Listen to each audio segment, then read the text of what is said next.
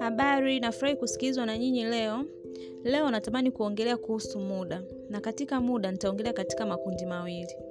Uh, la kwanza nitaongelea kujipa muda katika kufikia mafanikio, na ya pili nitaongelea kujipa muda kuzishinda changamoto. Tukianza na la kwanza, uh, kujipa muda kufikia mafanikio. Mimi huwa naamini katika kuyafikia mafanikio yako inatakiwa kujipa muda wa kupambana kwa nguvu zote huku ukimshirikisha Mwenyezi Mungu ili kuyafikia mafanikio yako kwa njia ya halali.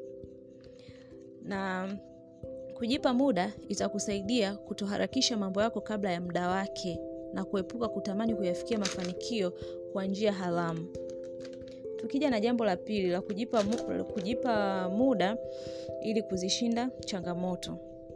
Um, unaweza ukawa na, na, na changamoto nyingi, matatizo mengi magumu, maumivu unapitia, lakini tutambue kwamba unatakiwa ujipe muda ili yale maumivu yako yaweze kufanyaje, kupungua taratibu. Usilazimishe kama umefiwa au una changamoto yoyote, kazi yako ni kumwomba tu Mungu akupunguzie yale maumivu, lakini usilazimishe kwamba lazima au maumivu yaishe sasa hivi, au kujiuliza kwa nini, kwa nini, kwa nini, kila mara kujiuliza kwa nini, kwa nini.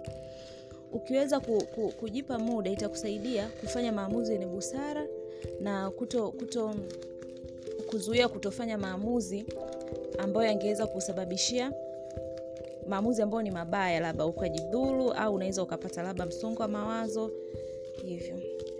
Na kwa kuhitimisha, mwisho naweza nikasema kwamba kila kitu kinakuja na, na, na kuondoka, vitu vinapita. Tuache muda uongee na tumtegemee Mungu zaidi. Kwa hiyo nachowashauri tujipe muda, yaani kila kitu tukipe muda.